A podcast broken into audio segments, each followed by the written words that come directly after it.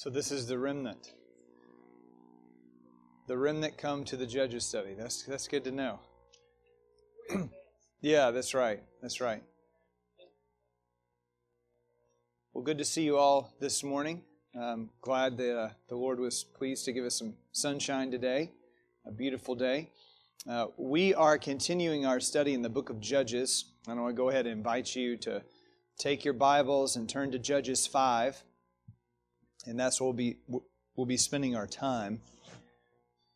Now, last week uh, you heard a very interesting story about a prophetess named Deborah and Barak, who executed a, a rousing victory by the mercy of God over uh, Jabin, the king of Canaan, and Sisera with his 900 iron chariots. It was, uh, pun intended, a smashing victory as Sisera's skull was crushed under Jael's hammer. Well, after Sisera and his 900 iron chariots are defeated, uh, there is a victory celebration. Uh, and it's similar uh, to what you see in Exodus 15. I'll comment on that in a bit. Uh, but we're coming to that victory celebration and kind of the song written in celebration in Judges 5. So let me open us up in prayer, and then we'll read this passage together. Let's pray. Heavenly Father, we give thanks for this day that you've given in your kindness, the Lord's Day, a day of great joy to us as we come to hear your word. We come to spend time together to fellowship and enjoy our union in Christ. Lord, we pray that this morning that you would attend to us with the power of your Holy Spirit, that we might understand your truth.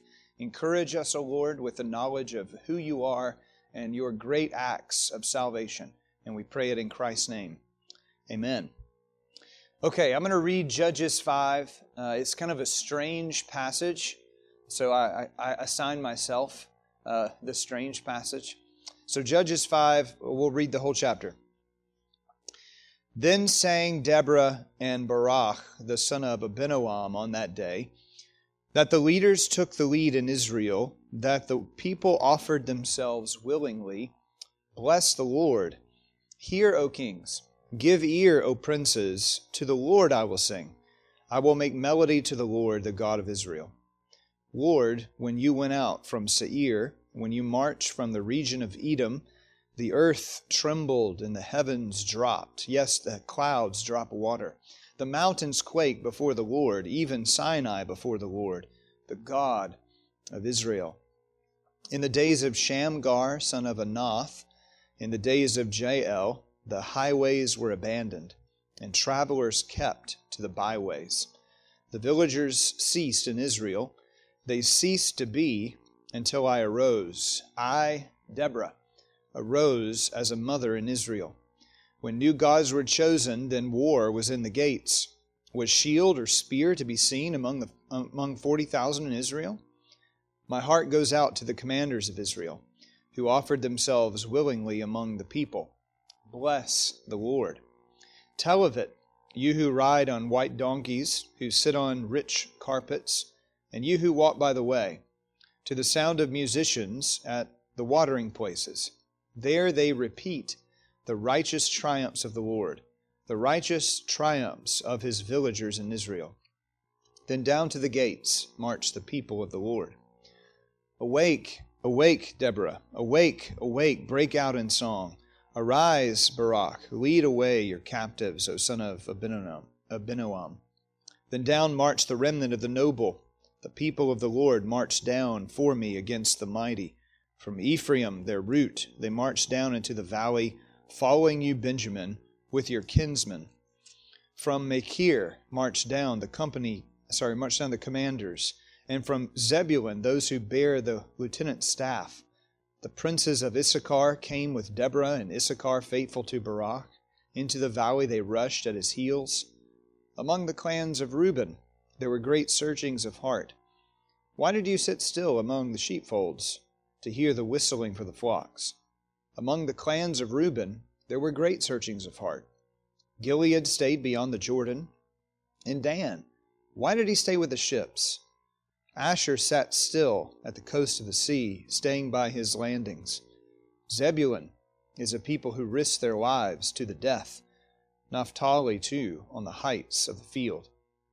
Then kings came, they fought, and they fought the kings of Canaan at Taanach by the waters of Megiddo. They got no spoils of silver. From heaven the stars fought. From their courses they fought against Sisera. The torrent Kishon swept them away. The ancient torrent, the torrent Kishon. March on, my soul, with might.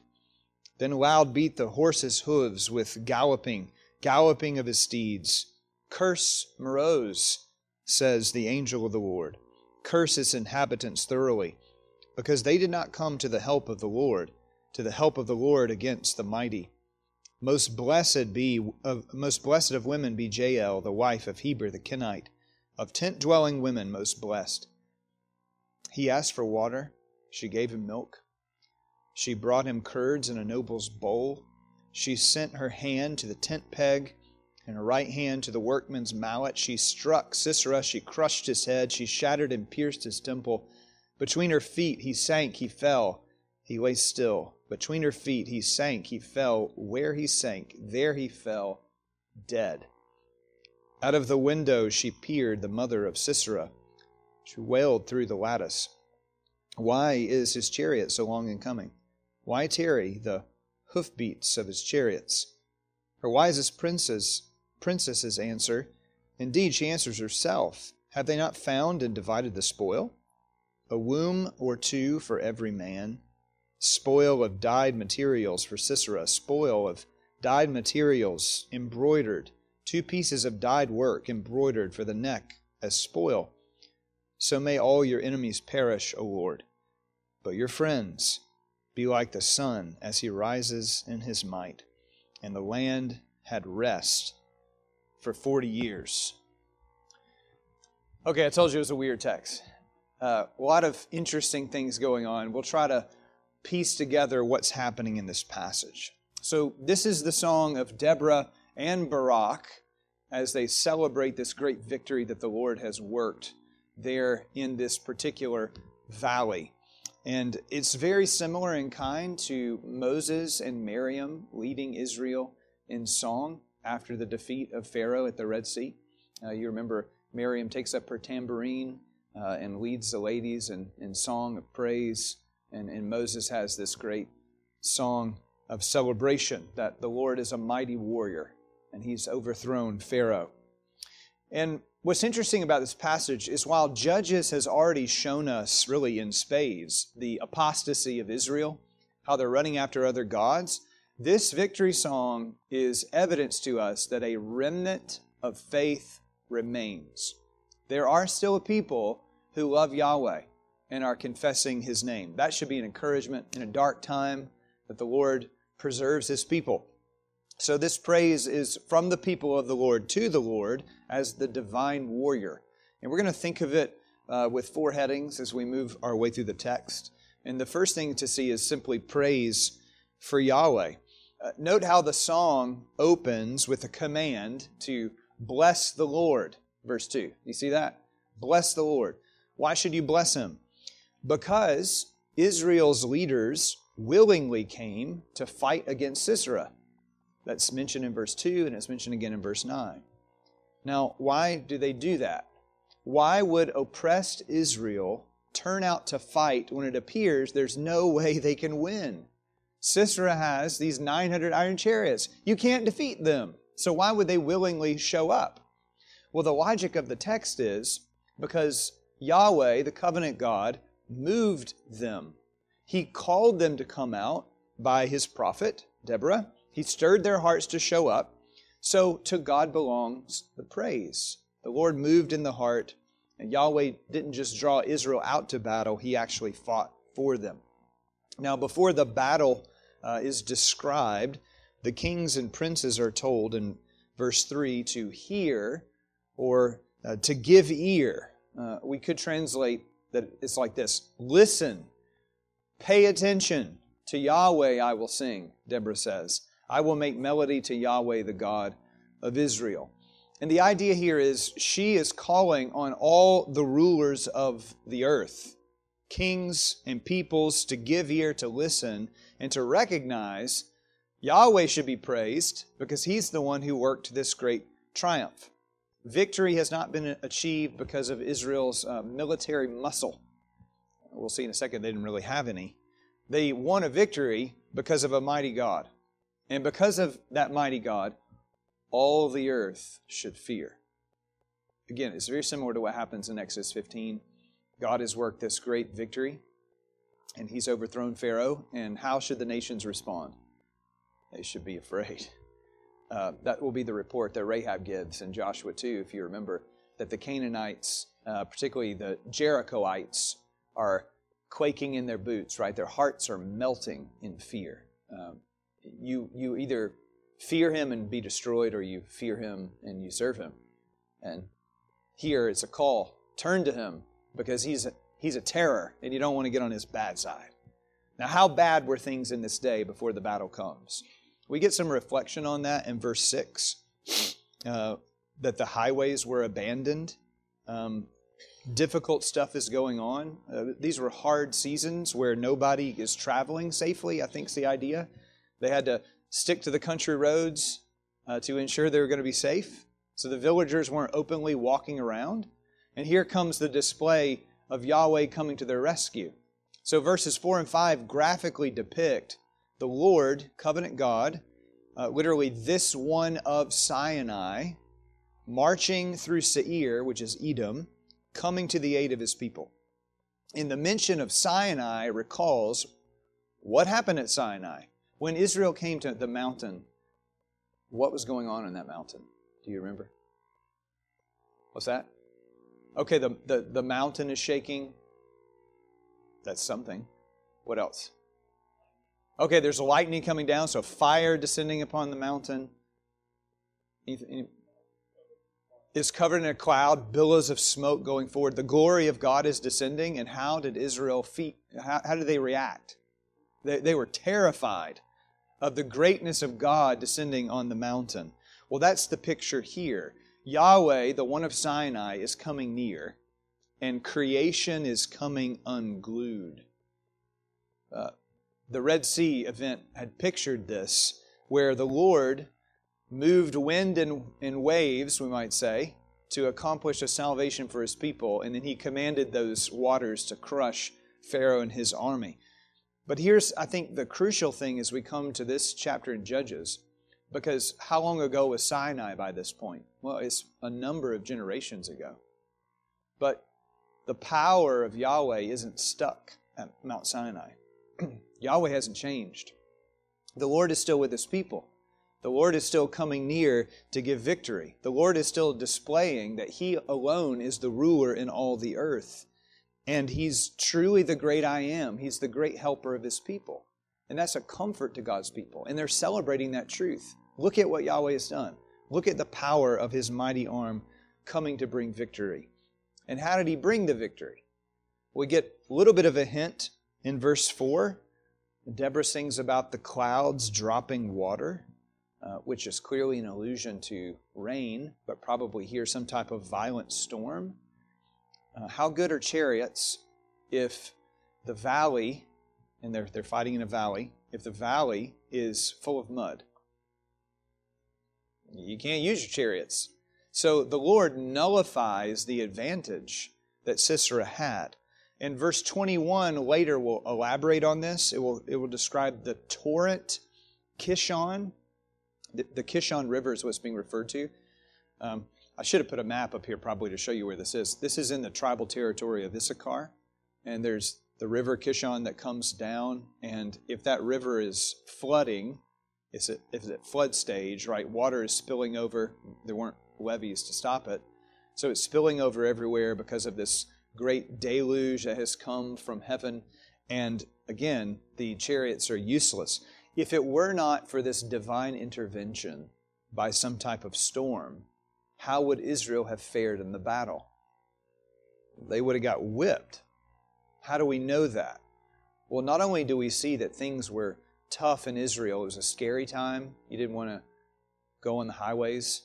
Uh, but there was another problem. Look at verse 8. In the day of Deborah's prophetic words, there were no weapons. Verse 8 Was a shield or spear to be seen among 40,000 in Israel? How do you win a victory if you don't have any weapons? You, you can't. You're, you're done. And, and that's the scene. That too is reminiscent of the Red Sea, isn't it? Um, Israel is marching out of Egypt, and they don't have a military cohort around them. Uh, they go out in weakness. Yes, they've asked the Egyptians, Give us your stuff, and God moved the Egyptians to give them their stuff. But when they go out, they don't have any ability to defend themselves. They're with their families, they've got their pack animals, they're walking away, they can't resist an attack, and here come Pharaoh and his army. And they freak out. So you, you would have freaked out too. You, you would have been overwhelmed with fear. Um, but the Lord comes to help his people in that tight spot.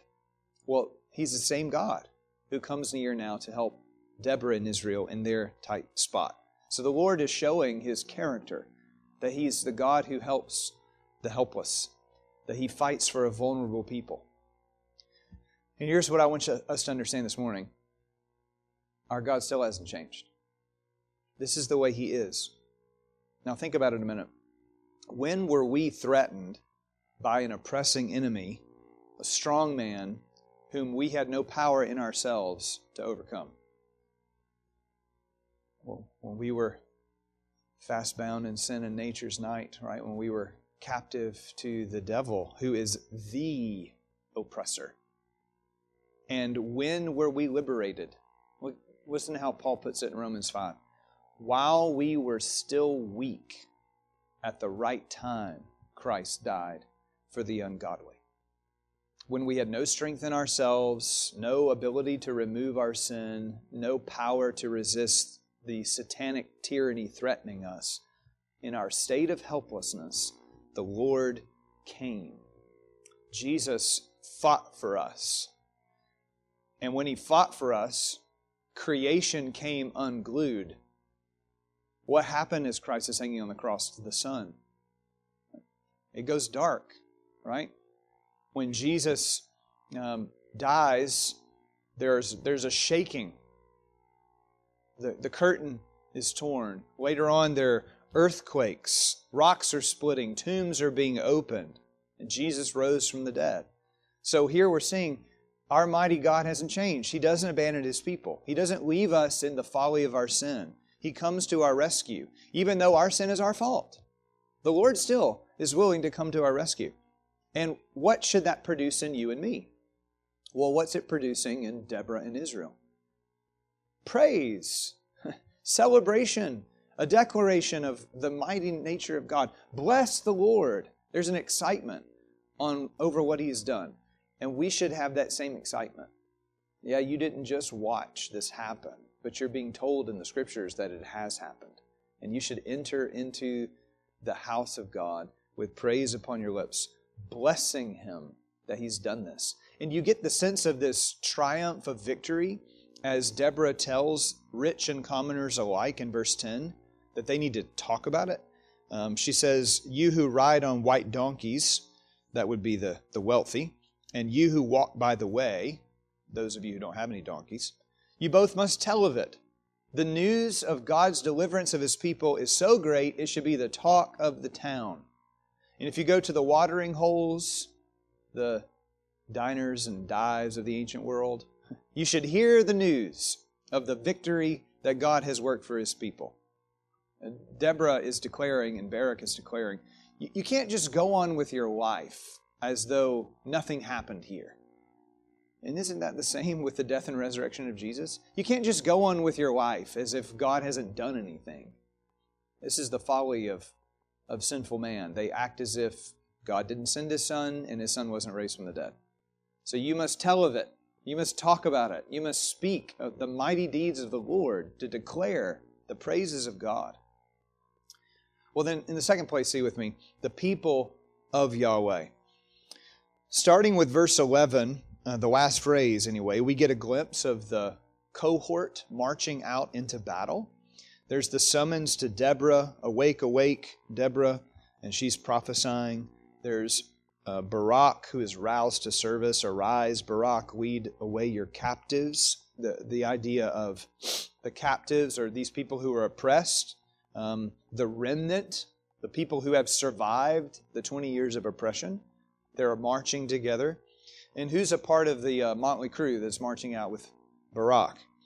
Well, there's Ephraim and Benjamin and Machir, which is a town in the western um, half of the tribe of Manasseh. There's Zebulun and there's Issachar. And Issachar stands out, we're told in verse 15, because Issachar's princes came with Deborah. Uh, these men were faithful to follow Barak.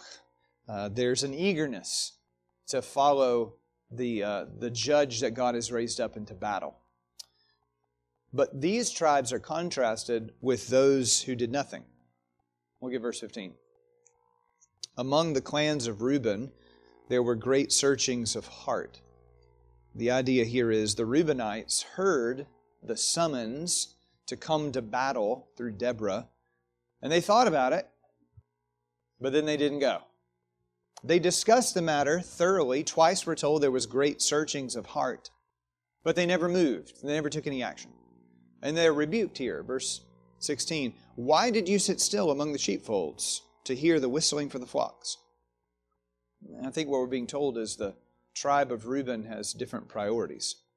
They're not considering the welfare of the nations, they're just attending to their own interests. We got to watch over our sheep. We can't go out with you into battle. Uh, this should sound a lot to you like John 10, the hired hand. It's contrasted with the good shepherd. The hired hand sees the wolf coming, and what does he do? He bails. These aren't my sheep. I'm not going to, you know, threaten my self interest by doing anything for them. But the Good Shepherd, he lays down his life for the sheep. It's interesting in Philippians chapter 2 when Paul tells us to do nothing from selfish ambition or rivalry and conceit, but in humility of mind consider others as more important than ourselves. That same word for rivalry or ambition is the word used in John 10 for the hired hand. He's like a mercenary. And if you don't pay a guy enough to face the trouble, he's just going to run off when trouble comes. Well, God's people can be like that. We can be like that. We can see our brethren in trouble and think to ourselves, and I got stuff to do. I, got my own things to attend to. I'm, I'm not coming to your aid. That's the spirit of the Reubenites. And the selfishness continues in verse 17. Uh, Gilead, who's mentioned, is center city on, I should put it this way, on the other side of the Jordan. So if the Jordan River comes down like this, um, this area over here, uh, close to the Sea of Galilee, that area would be where Gilead is, and they're not interested in coming to help either. This is probably both Gad and the eastern tribe of Manasseh. Manasseh ended up being divided in two. They just stayed home. They didn't even consider going out to do war. And then Dan and Asher, verse 17, also have excuses. Dan stayed with the ships, and Asher sat still on the coast of the sea. Uh, Dan, if, if this would be the Mediterranean Sea, Dan is about here on the coast, and Asher is north of that on the coast. They've got coastal interests. They've got fishing businesses to attend to. We've got to make sure our, our ships are doing what they're supposed to do. So they don't come. and while these four and a half tribes do nothing, Zebulun and Naphtali, verse 18, risk their lives to the death. Imagine going out to help in this battle. You have no weapons, you have no training, you have no skill to defeat the iron chariots. Sounds like you ought to stay home, right? But they're still willing. They're willing to go. They're willing to risk their life to the death. Why? Because they've been summoned by God to go do this. And they're being obedient and trusting the Lord. And then something remarkable happens.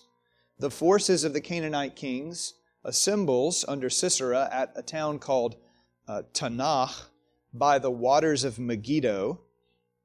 I know you've heard that word before, Megiddo in the plains of Megiddo. It's probably actually where the word Armageddon comes from, uh, the hill of Megiddo, which is a popular place to do battle because it's along a significant trade route and it's in between mountains coming down into a valley. So you don't want to fight on the mountaintop. You can't really do that very well. You want to have a, an engagement there in the valley. So the, the Canaanite kings are coming to do war in this valley by the waters of Megiddo, and then an unexpected warrior comes to Israel's aid. Verse 20. From heaven, the stars fought. From their courses, they fought against Sisera. What in the world does that mean? That the stars fought. That's just weird. Well, you have to know a little bit of background. Uh, in Canaanite religion, the stars were deified, and the stars themselves were seen because they're gods. They were seen to be the source of rain. So if the gods are real, and the Canaanite, you know, devotion to these gods is real, then what would the Canaanite gods not do to make sure Sisera won the battle? They wouldn't let it rain, right? It would be a terrible time for the gods you worship not to pay any attention to you. But what happens? Uh, there's a fierce storm, and it turns the river Kishon into a flood. What's going on here?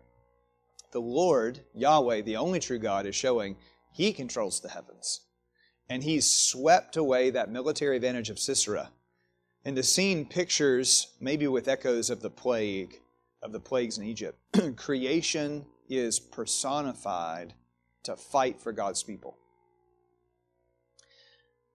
I think C.S. Lewis is getting at this if you've read the Chronicles of Narnia, and he, he relates how you know the trees can be on the side of the White Witch, or the trees can pass a message for Aslan, that there's something connected with all creation.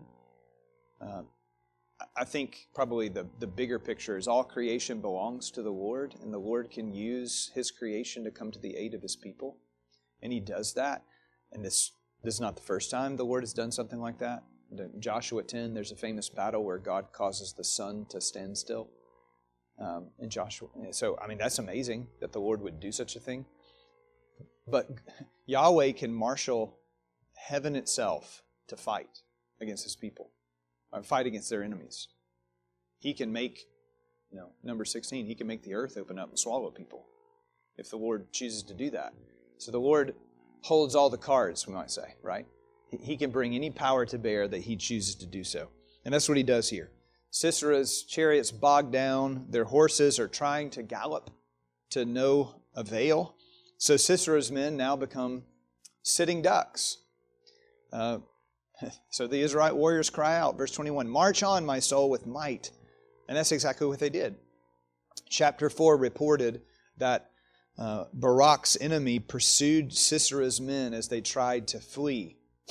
So, pretend you're a Canaanite warrior, you're in your chariot, there's suddenly a deluge, a flood coming from heaven, the river starts overflowing, your chariot won't move, your horse is trying to pull, but it can't. What do you do now? You got to get out of that chariot and you got to start running for your life because you know you're in serious trouble. Uh, and that's what happens. You might have been so, so concerned to get away that you dropped whatever weapons you had because they are hindering you. And maybe Israel is picking up weapons at this point and chasing them down and striking them down. Uh, and every last one is cut down.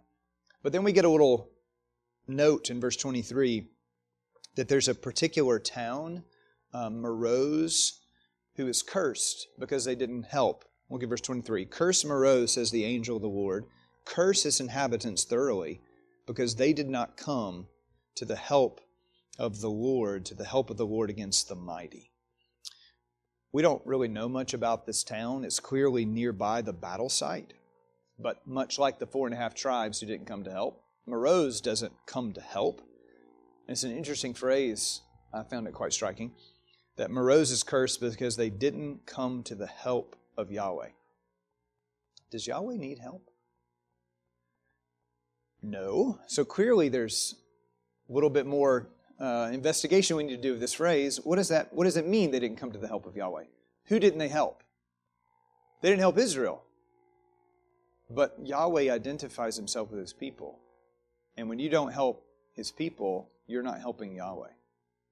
This is the principle of the least of these. Right? Whatever you don't whatever you don't do to the least of these, you don't do to me, Jesus says. And whatever you do for these, you do for me. We have to look at God's people as a people attached to the Lord. And that when we serve the interests of the people, we're serving the interests of the Lord our God. Now, clearly, he's saying the Lord is the one who brings deliverance, but the people had a role to play. They were active here. but those who looked upon their brothers who were suffering and did nothing, well, they are condemned. I want you to see that we don't have to turn to the New Testament to find an argument for brotherly love, that you need to serve God for the sake of your brethren. Uh, we know Israel's been commanded to love your neighbor as yourself. So we might ask here, where's the love? Why don't they love their brothers? What do they love, really, in this scene? What does Meroz love and these four and a half tribes love? They love themselves. They love themselves. And what does God think about that? Well, pox be on your house. Curse you. God is saying, curse you if you love yourself and look upon your brethren and do nothing. It should remind you of James 2. We taught that not that long ago. Uh, and you remember James is discussing how uh, a brother or sister hears of another brother sister in the body, poorly clothed and lacking daily food. But he says, you know, live long and prosper. Go in peace, my friend. Uh, I hope you're warmed and filled, but I'm not doing a thing for you. And what good is that? Um, James begins to flesh that out, and he says that the one who says he has faith, but doesn't do things like that, doesn't help his brother, what's, what's the reality about his faith? His faith is dead because he has no works that accompany a true saving faith.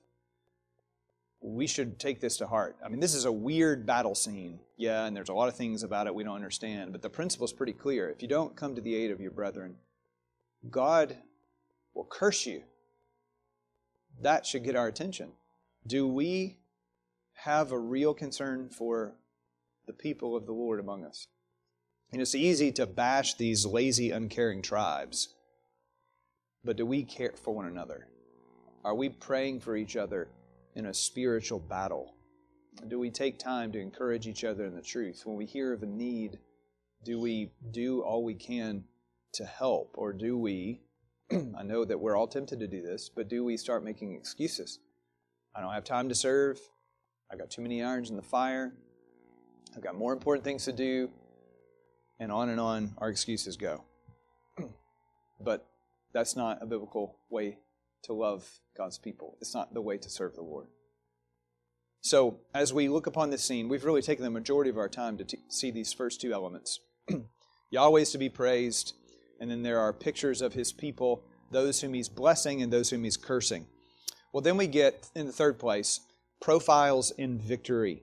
Profiles in victory. This is giving us a glimpse into two women, and Jael is one of them, and the other is Sisera's mama, who's waiting on Sisera to come back. Now, as we start this, uh, we should note Jael, because she's the, the one who we consider first. She's to be most blessed of women. Why? Well, because unlike cursed Moraz, who didn't help, uh, sorry, Meroz, who didn't help, she did help. What did she do? Well, Sisera is running for his life. He escapes into this tent looking for a place to hide.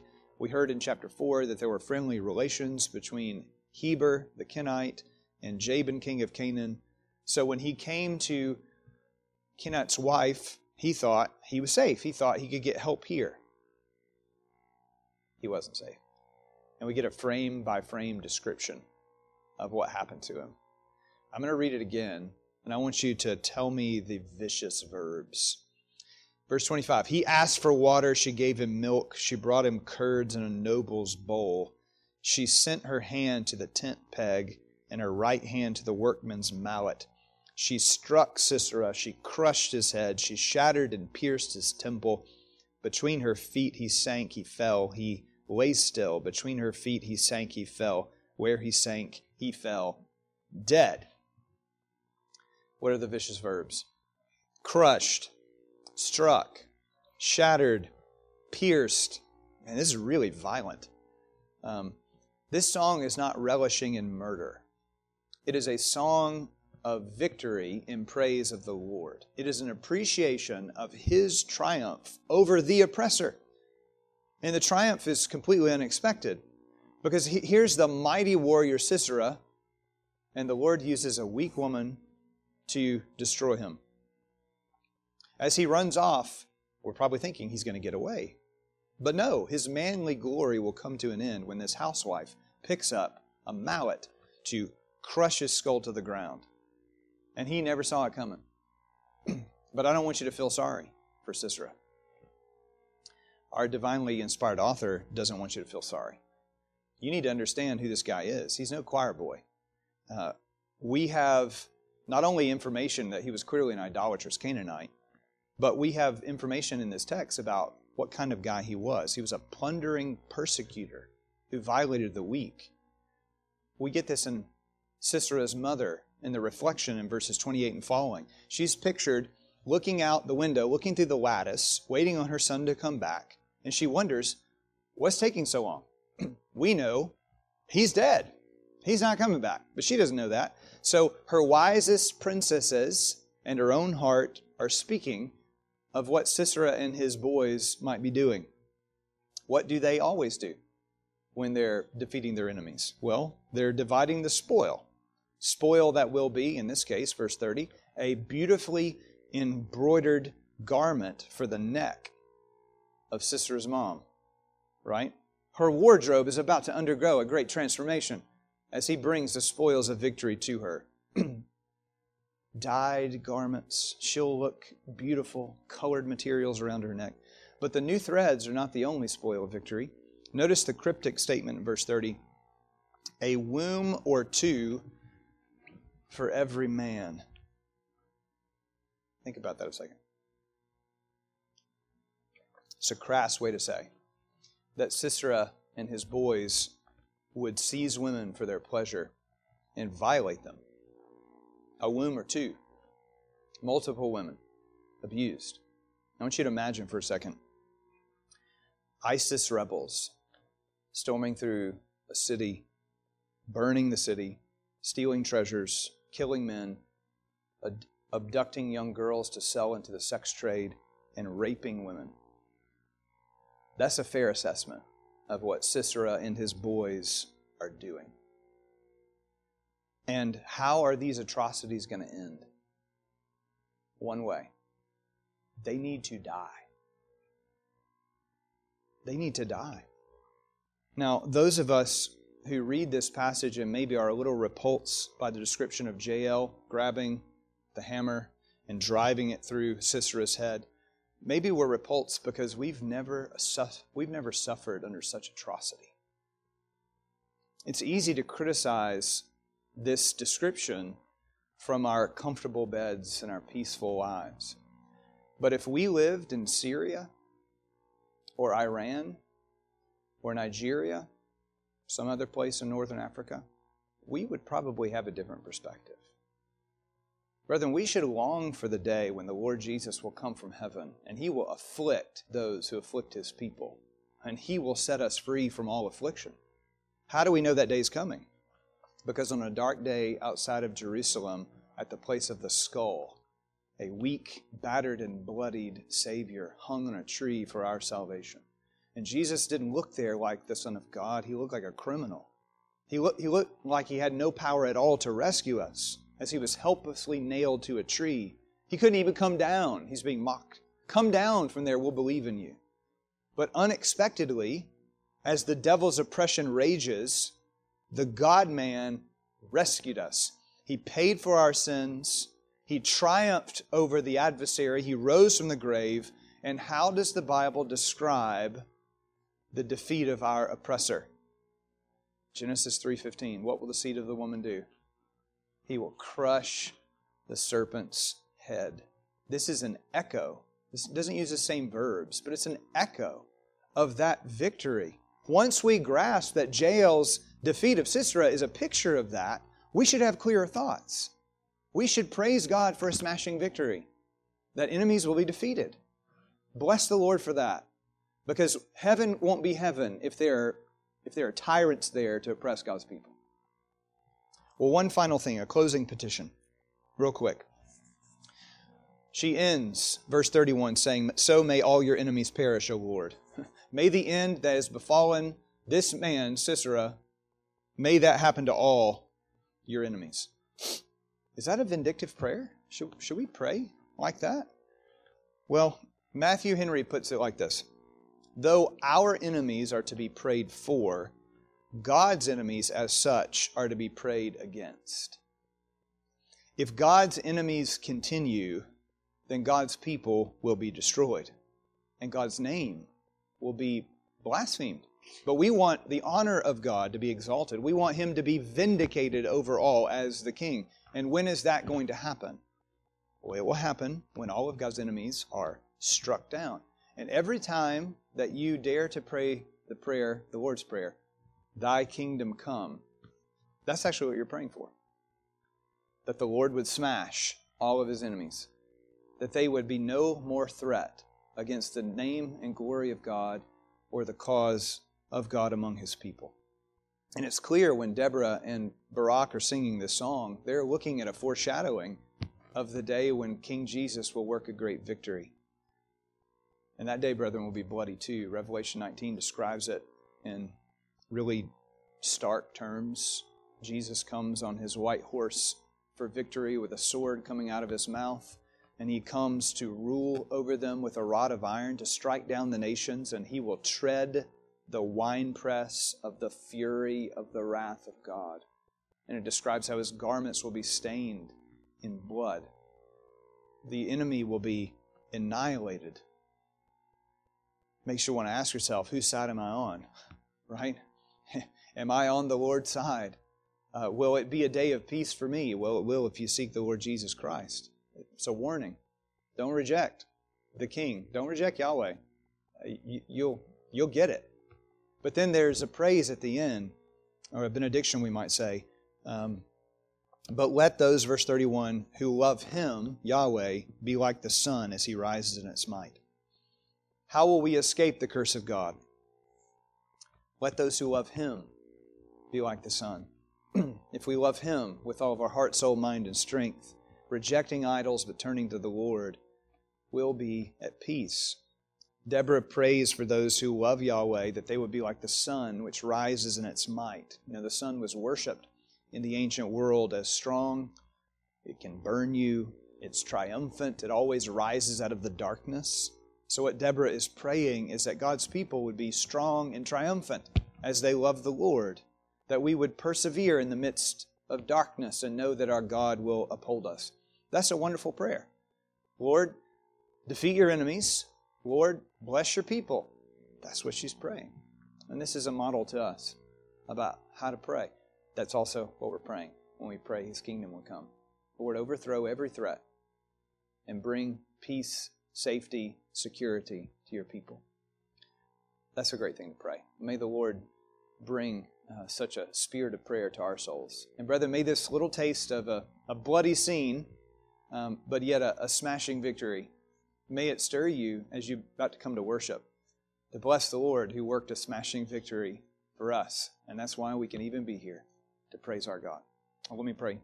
Heavenly Father, we give praise to you for the greatness of your power, that you rule over all creation, and that you're able to bring creation to bear to your cause and to defend your people.